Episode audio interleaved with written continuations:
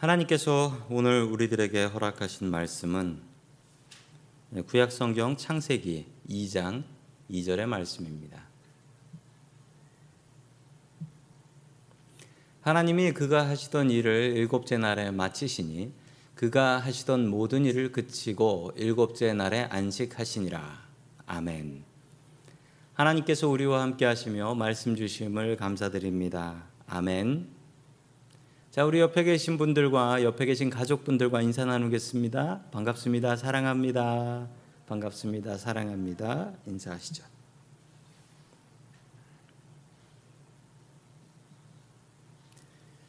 영화 감독을 하는 제 친구 하나가 있습니다. 그 친구가 저에게 이렇게 말을 했습니다. 아, 영화는 시작하고 3분 안에 재미없으면 끝까지 재미없는 거다. 처음이 중요하답니다. 대학 다닐 때 교수님께서 저에게 이렇게 말씀하셨습니다. 책을 살 때, 책을 볼 때 제일 중요한 건 제일 앞에 이제 나오는 컨텐츠, 목차, 목차가 중요하다. 그래서 목차가 재미없으면은 어, 그 책은 재미없는 책이다라고 얘기하셨습니다. 맨날 예배 시간에 조는 박 집사님은 이렇게 말씀하셨습니다. 설교 시작하고 3분 안에 재미없으면 그날 설교는 다 들은 거다. 처음이 중요합니다. 성경도 마찬가지입니다. 성경도 처음이 중요합니다. 그 처음 말씀은 무엇인가요? 창조의 말씀입니다. 오늘도 계속해서 창조의 말씀을 통하여 같이 은혜 받는 시간 되기를 소망합니다. 첫 번째 하나님께서 우리들에게 주시는 말씀은 하나님께서 세상을 창조하셨다라는 너무나 당연하고 우리의 믿음이 되는 말씀입니다. 어린아이들이 부모님을 안 믿기, 못 믿기 시작하고 의심하기 시작하는 게 초등학교 1학년 때라고 합니다.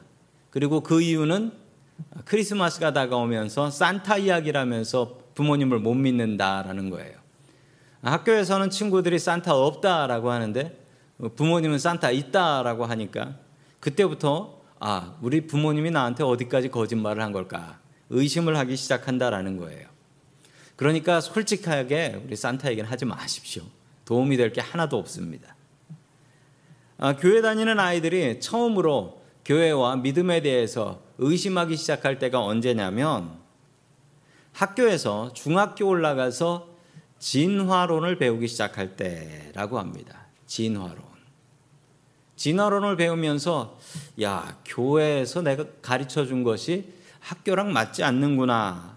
그때부터 어, 교회의 가르침, 말씀, 하나님의 말씀을 의심하기 시작한다라고 합니다.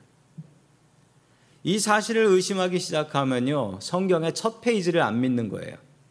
처음을 안 믿는데 어떻게 그 다음을 믿을 수 있겠습니까?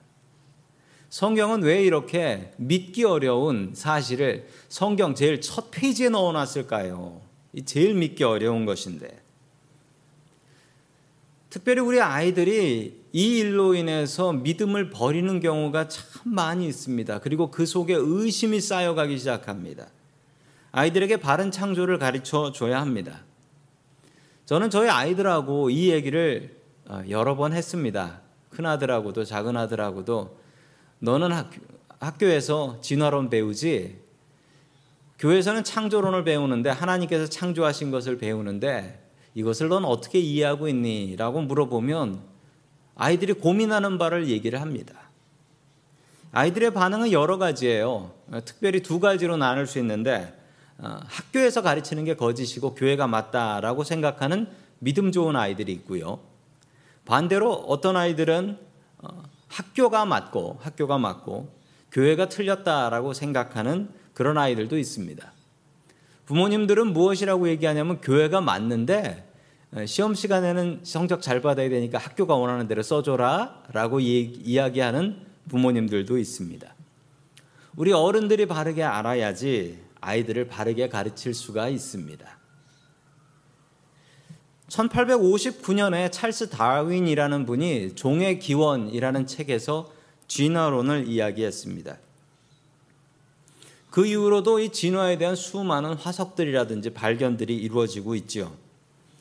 그렇다면 이런 발견들을 통해서 하나님께서 창조하신 것을 부정할 수 있느냐? 아, 그것은 그렇지 않습니다. 우리가 과학을 잘 이해해야 되는데 과학이 무엇입니까? 과학은 하나님께서 만드신 세상을 연구하는 학문이에요. 과학을 절대 무시하시면 안 됩니다. 과학은 하나님께서 만드신 것을 연구하는 학문입니다. 여기 볼펜 하나가 있는데요. 이 볼펜을 제가 탁 놓으면 이렇게 땅으로 떨어집니다. 정확한 이야기로 하면 땅으로 떨어지는 게 아니고 지구의 중심으로 떨어집니다. 아, 이걸 알아낸 사람이요. 1687년에 아이작 뉴턴이라는 분이 이걸 발견하셨어요. 이걸 발견하시고 이것의 이름을 만유 인력의 법칙이다라고 정하셨습니다. 그런데 이 아이작 뉴턴 참 믿음 좋은 분이었는데요. 아이작 뉴턴이 이 만유 인력의 법칙을 발견하기 전에는 볼펜을 떨어뜨리면 옆으로 가든지 위로 갔었나요? 아니죠. 볼펜은 그냥 무조건 바닥으로 떨어집니다. 볼펜이 밑으로 떨어지는 것은 과학자들이 정하는 게 아닙니다. 볼펜이 밑으로 떨어지는 건 하나님께서 정하신 것이고 과학자들이 하는 일은 하나님께서 정하고 만드신 세상을 관찰하고 연구하고 정리하는 사람들입니다. 과학은 하나님께서 주신 것을 연구하는 것입니다. 하나님께서 주신 것이 아닌 것을 연구하는 과학은 하나도 없습니다. 별을 보는 천문학, 별은 천문학자들이 만들었나요? 하나님께서 만드셨습니다. 여기서 말씀드리고 싶은 건 수준이 다르다는 것입니다. 하나님하고 과학은 원래 수준이 다르기 때문에 이 둘이 이 둘 사이에서 논쟁이 일어날 수가 없다라는 것입니다. 그런데 이것을 비슷한 수준으로 놓고 생각을 합니다. 교회 다니는 사람이나 교회 안 다니는 사람들이나 이게 제일 큰 문제예요. 하나님과 과학은 이거는 수준이 다르기 때문에 원래 이 다툼이 날 수가 없는 겁니다. 두 가지 잘못된 태도가 있습니다. 첫 번째 태도는 과학을 무시하는 거예요. 과학을. 성경이 무조건 맞으니까 과학은 다 가짜다라고 생각하는 과학을 무시하는 것입니다. 이건 바른 태도가 아닙니다. 왜냐하면 과학은 하나님께서 주신 것을 연구하는 것이거든요. 이 사람들도 하나님께서 주신 것을 연구하는 분들인데 과학의 발견과 또 과학의 발전을 무시하면 안 됩니다. 절대 그러시면 안 돼요. 더욱더 하나님께서 주신 이 세상을 잘 사용하기 위해서 과학은 발전해야 하고 또한 우리 중에도 또 우리 자녀 중에도 과학을 연구하는 과학자들이 더 많아져야 합니다. 또 두 번째 잘못된 태도는 이게 더 문제인데 과학을 하나님으로 생각하는 거예요. 갈수록 신기한 게 더 많아집니다. 요즘 차들이요. 요즘 차들이 그 자동으로 운전하는 차들이 있어서 아직 딱 완전히 완성되진 않았지만 그냥 스스로 목적지만 정해놓으면 가는 그런 시대까지 되어 버렸습니다. 그리고 핸드폰 하나만 있으면 세상의 모든 일을 다 할 수 있을 것만 같기도 합니다. 과학은 정말 신기합니다. 하나님 같기도 하고, 아니, 하나님보다 더 한 것 같기도 합니다. 하나님은 이거 못하실 것 같은데. 이런 생각 들기도 해요. 구글에서는 뭐 인터넷 설치만 하는 회사가 아닙니다. 구글에서는 인간의 목숨을 500년까지, 500살까지 늘리는 프로젝트를 진행하고 있다라고 합니다. 사람들은 그것을 보면서 감히 이런 얘기를 하죠. 사람이 500살이나 살면 이뭐 거의 영생인데 하나님이 필요할까? 이런 말도 안 되는 소리를 합니다. 과학은 대단합니다. 그런데 과학은 하나님이 아닙니다. 수준이 달라서 하나님과 과학은 논쟁거리가 되지 않습니다. 세상은 과학자들이 만든 것이 아닙니다. 하나님께서 만든 것입니다. 열심히 과학을 공부하고 또 과학으로 세상을 변화시켜야 하지만 과학이 하나님은 절대 아니라는 사실입니다. 가장 중요한 사실은 창조를 믿는 것입니다. 하나님께서 세상을 만드셨으니까 과학자들도 있고 세상이 이렇게 발전하는 것인데 그 과학을 보면서 하나님이 없다라고 하면 그건 정말 어리석은 일입니다. 이 둘은 수준이 다른 것이기 때문에 그렇습니다. 성도 여러분, 창조를 온전히 믿으면 진화니 뭐니 이런 얘기 때문에 흔들릴 일이 없습니다.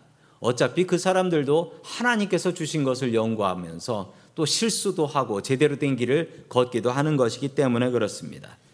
과학보다 크신 분이 하나님이십니다. 하나님을 온전히 의지하며 또한 우리 자녀들에게 이 믿음을 온전히 가르칠 수 있기를 주의 이름으로 간절히 축원합니다. 아멘. 두 번째 하나님께서 우리들에게 주시는 말씀은 하던 일을 멈추고 주님을 바라보라라는 말씀입니다. 하던 일을 멈추고 주님을 바라보라. 그 목사님들에게는 안식년이라는 제도가 있습니다. 저도 2019년에 잠깐 몇 주 다녀온 일이 있습니다. 제가 어떤 목사님께 목사님 안식년 쉬셨습니까? 라고 여쭤보니까 그 목사님께서는 저에게 씩 웃으면서 이렇게 얘기하셨습니다. 저는 안식년을 쉬지 않고 안쉴년을 쉬었습니다. 라고 했습니다. 뭔가 했더니 안쉴년이면 안 쉬었다. 교회 바빠서 못 쉬었다. 라는 말씀이셨습니다. 오늘 성경 말씀에는 첫 번째 안식이 나옵니다. 이 첫 번째 안식일은 어땠을까요? 우리 같이 창세기의 말씀 같이 보겠습니다. 창세기 2장 2절의 말씀입니다. 시작. 하나님은 하시던 일을 엿새 날까지 다 마치시고 이렛 날에는 하시던 모든 일에서 손을 떼고 쉬셨다. 아멘. 하나님께서 천지를 만드셨습니다. 6일 동안 만드셨고 7일째 되는 날은 쉬셨습니다. 그리고 이 날을 안식일이라고 하셨습니다. 하나님께서 왜 쉬셨을까요? 하나님께서 너무 세상을 열심히 만드셔서 지치셨을까요? 아, 그건 아닌 것 같습니다. 이거 지치는 건 사람들이나 지치는 것이지 하나님은 아프시거나 졸리시거나 지치시거나 하지 않습니다. 그러면 왜 쉬셨을까요? 예수님의 말씀을 통해서 답을 찾아가길 원합니다. 예수님께서는 굳이 안식일에 일을 많이 하셨습니다. 아무 일을 하신 것은 아니었고 안식일에 사람의 목숨 구하는 일, 사람 고치는 일을 안식일에 하셨습니다. 안식일에 목숨 걸었던 사람들이 있었는데 그 사람들은 바리새인들이었습니다. 바리새인들이 예수님께 나와서 따지기 시작했습니다. 그 예수님, 저 병든 사람 고치는 것은 정말 고맙고 감사하고 좋은 일입니다. 그런데 그거 다음 날 하면 안 되겠습니까? 아픈 사람들 내일이라고 오늘 안 고친다고 내일 죽지 않습니다. 예수님, 안식일은 좀 쉬고 그 다음 날 하시면 안 되겠습니까? 그러자 예수님께서는 이렇게 말씀하셨습니다. 요한복음 5장 17절 말씀 같이 봅니다. 시작. 그러나 예수께서는 그들에게 말씀하셨다. 내 아버지께서 이제까지 일하고 계시니 나도 일한다. 아멘. 충격적인 사실 하나를 알려주셨습니다. 그 사실은 하나님께서 안식일에 안 쉬신다라는 사실이었습니다. 하나님께서는 안식일에도 쉬지 않고 일하고 계신다라는 충격적인 사실을 알려주셨습니다. 그러나 곰곰이 생각해 보면 당연히 알 수 있지요. 아니 안식일이라고 해가 안 뜹니까? 달이 안 뜹니까? 바람이 안 붑니까? 안식일에도 우리의 필요한 것 다 내려오지 않습니까? 하나님께서는 안식일에 쉬지 않으십니다. 창세기 2장에서 첫 번째로 그리고 마지막으로 안식일을 쉬셨던 기록이 나올 뿐입니다. 이렇게 쉬신 이유는 우리를 가르치시기 위해서 그렇습니다. 무엇을 가르치시냐면요. 사람이 일하는 재미가 붙고 돈 버는 재미가 붙으면 주일이고 안식일이고 없습니다. 자신의 몸이 망가지도록 일을 합니다. 왜 일하냐면요. 일 안 하면 불안해서 일합니다. 불안해서요. 당장 일을 해놔야 내 마음이 편하기 때문에 안식일이고 주일이고 가족이고 상관없 이 일만 하고 덤벼드는 거예요. 하나님은 쉬실 필요가 없는 분이셨습니다. 그러나 하나님께서 우리를 가르치려고 쉬셨습니다. 이것이 하나님께서 처음이자 마지막으로 쉬신 안식일입니다. 이 안식이라는 말은요, 히브리 말로 샤바트라는 말인데 이 말에는 크게 두 가지 뜻이 있습니다. 우리가 안식이라고 하면 쉰다라고 생각하는데 그건 두 번째 의미예요. 첫 번째 의미는 하던 일을 멈춘다라는 뜻이 있습니다.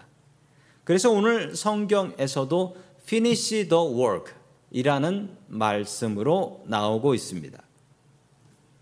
하던 일을 멈추는 것은 쉽지 않습니다. 하던 일은 그냥 하던 때 하는 게 가장 속 편하고 마음도 편하고 몸도 편합니다.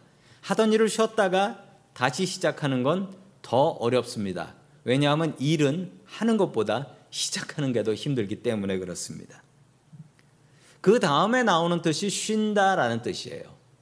안식일의 가장 큰 의미는 쉰다라는 것보다도요, 하던 일을 멈춘다라는 거예요. 그 의미는 이것은 내일이야 라고 생각하며 했던 그 일을 멈추고, 아, 이것이 하나님의 일이구나. 하나님께서 나에게 주신 일이구나.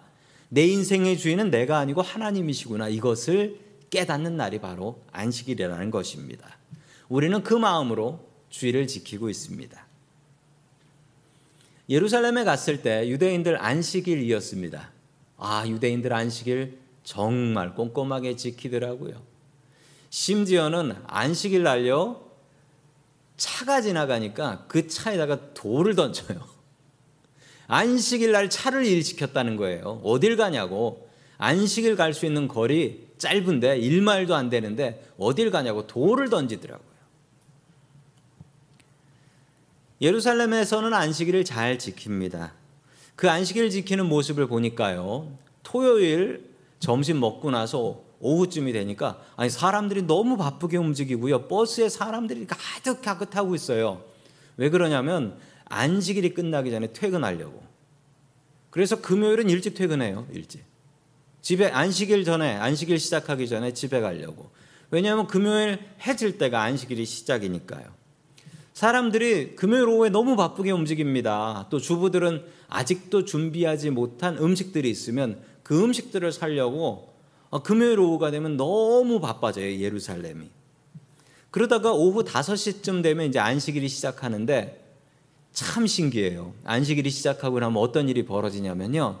조금 전에 그렇게 바쁘고 분주했던 세상이 너무나 조용해져요. 다들 집에 가 있는 거예요. 집에서 있을 때 이 유대인들이 어떤 일을 하냐면요. 일을 안 해요. 일단 컴퓨터를 안 킵니다. 핸드폰 안 보고요. 왜냐하면 컴퓨터 일 시키면 안 되고 핸드폰 일 시키면 안 되는 거예요. TV도 켜지 않고요. 그리고 정말 좋은 것은 여자분들이 밥을 안 해요. 아니 못 해요. 밥을 하면 안 되는 거예요. 귀찮아도 미리 준비해 놨다가 그 미리 준비한 것으로 대충 먹으면서 안식일을 보내게 됩니다. 안식일에는 이동하는 거리도 제한이 있어서 1마일 이상을 못 갑니다. 그럼 뭘 어떻게 해야 되는 겁니까? 가족들이 어디 갈 수도 없는 거예요. 성전에 갈 수 있는 사람은 성전이나 회당을 가고 그 외에는 그냥 집에 앉아 있는 겁니다. 집에서 TV도 안 보고 컴퓨터도 안 하고 핸드폰도 안 하고 뭐 할까요? 같이 가족들끼리 얘기해요. 같이 가족들끼리 이야기합니다. 즉, 이 안식일 날은 하나님과 가족들에게 집중하는 날이었습니다. 이 안식일을 지키는 유대인들은 제일 중요한 것이 쉰다가 아니에요. 오늘 안식일이니까 쉬어야지. 이거 아니에요. 그들은 내가 하던 일을 멈추고 하나님과 이웃에게 집중했던 것입니다.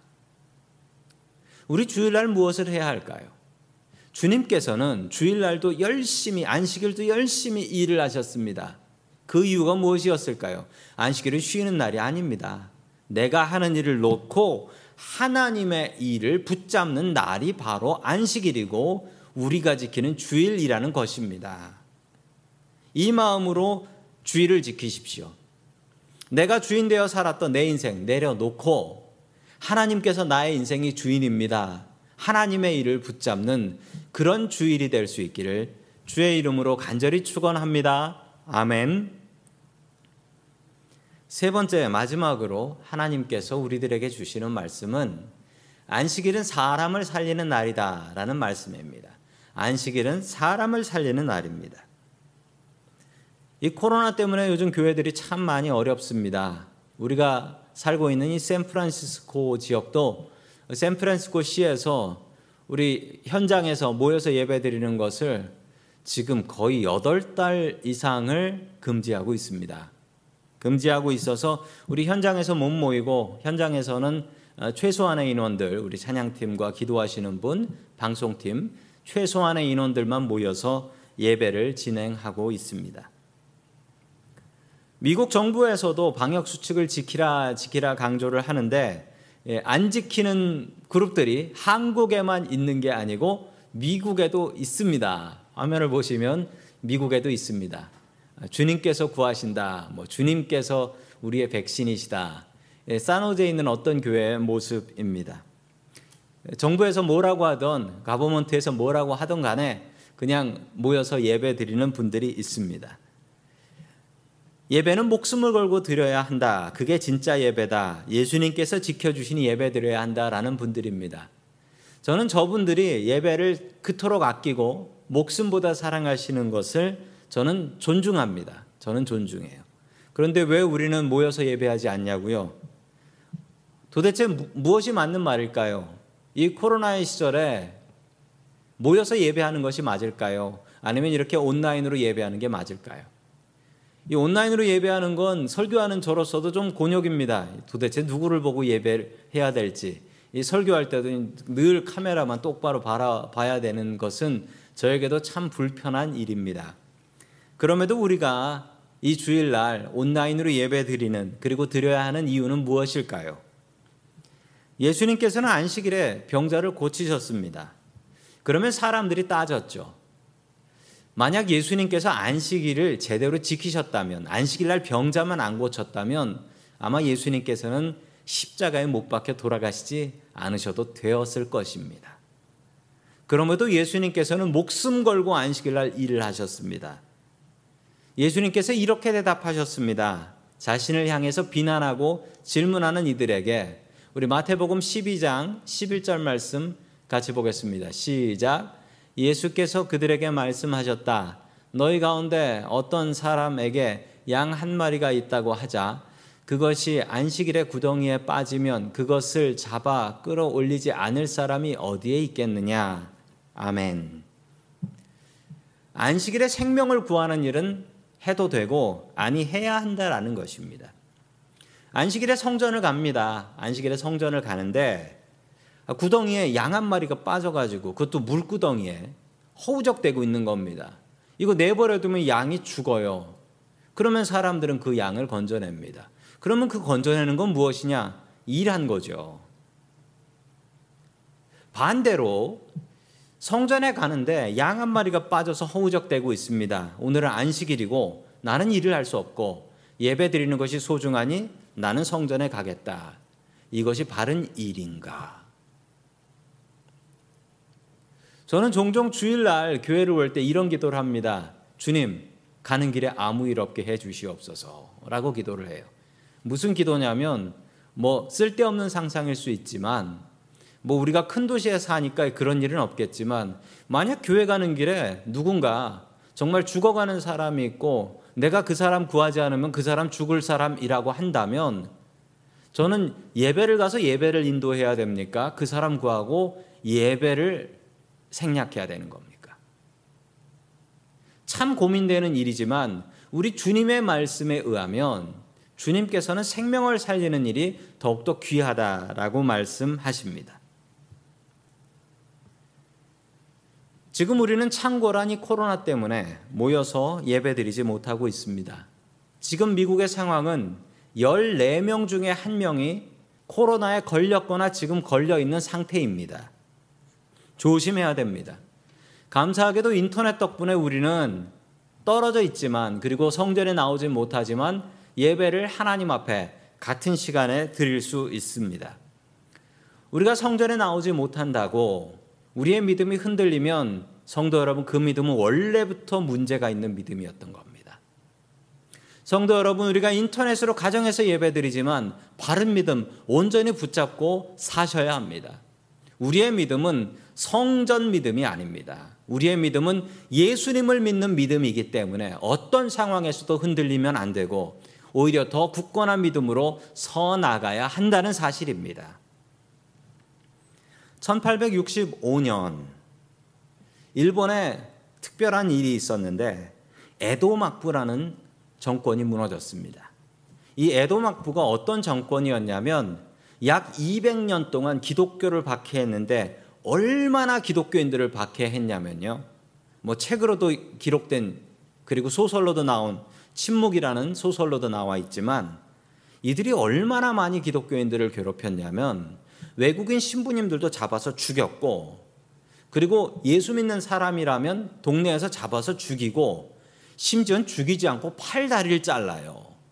팔 다리를 자르고 귀를 자르고 그래서 그 사람이 그냥 살게 합니다. 왜냐하면 그 사람이 그러고 돌아다녀야 예수 믿으면 벌 받는다. 이걸 안다라는 것. 그래서 엄청나게 박해라고 완전히 일본에서 예수 믿는 사람들을 모두 다 몰아내고 죽였습니다. 엄청난 박해였어요. 인류의 역사상 그 정도 박해가 없을 정도로 일본 이 에도막부는 엄청나게 기독교인들을 박해했습니다. 이 에도막부가 끝내는 망했습니다. 1865년에 망하고 그리고 새로운 정권이 외국인 문물을 받아들이고 외국 종교도 들어올 수 있게 허락을 해줬습니다. 1865년 3월 17일 프랑스 신부님 한 분이 일본의 나가사키 현에 있는 섬에 갔습니다.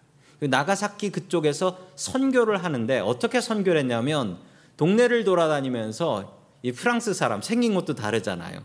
찬송가를 부르면서 돌아다녔답니다, 동네. 그랬더니 집에서 이렇게 이렇게 사람들이 나와서 자기를 보는데 감시를 하더래요. 그리고 사람들이 이상한 질문들을 퍼붓기 시작하더랍니다. 이상한 동네 사람들이에요. 그리고 자꾸 자기를 감시하더랍니다. 그리고 당신은 뭐 하는 사람이냐? 당신은 어떤 일을 하는 사람이냐? 당신이 믿는 종교는 무엇이냐? 자꾸 이상한 걸 물어보면서 사람들이 동네 사람들이 다 자기를 감시하더래요. 너무 이상한 동네다라고 생각했는데 갑자기 동네 사람 전체가 다 모여서 자기에게 달려오더랍니다. 이 신부님이 겁을 먹었어요. 왜 동네 사람들이 다 나한테 달려드나?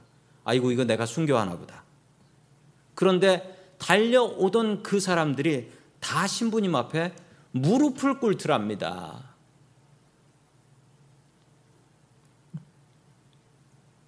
그리고 예배를 드렸습니다. 이 신부님은 너무 이상한 거예요. 일본의 기독교인들은 다 잡혀가 죽었고 200년 동안 기독교는 없었는데 도대체 저 사람들은 누굴까? 이 사람들을 숨은 크리스찬이라고 합니다. 일본 말로 가꾸레 기리스탄이라고 합니다.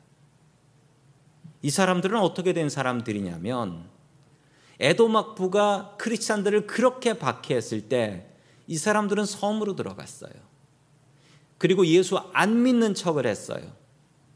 그러며 가정에서 몰래 몰래 모여서 아버지와 어머니가 자식을 가르치고 할아버지 할머니가 손주를 가르쳐서 200년을 견뎌냈어요.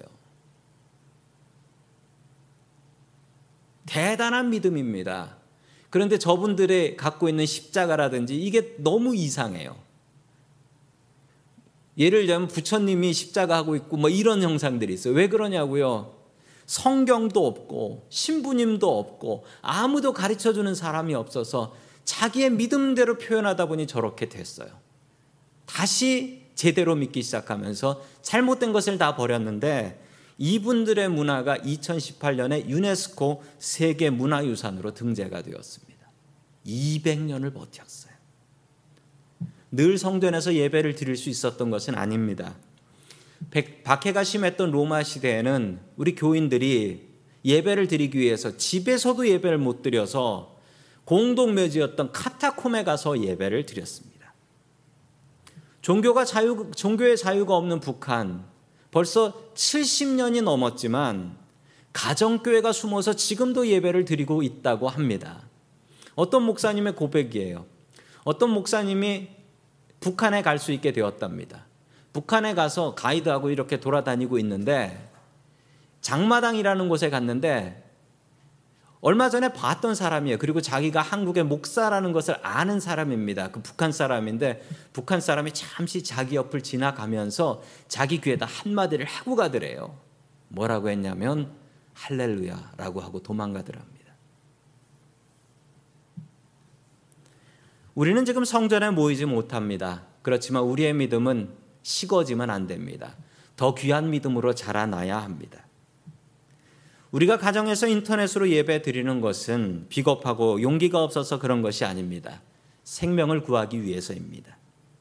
성도 여러분들의 생명이 귀하고 또한 성도 여러분들 가족이 귀하고 성도 여러분들의 만나는 분들이 귀하기 때문에 우리는 생명을 구하기 위해서 지금 인터넷으로 예배 드리고 있습니다.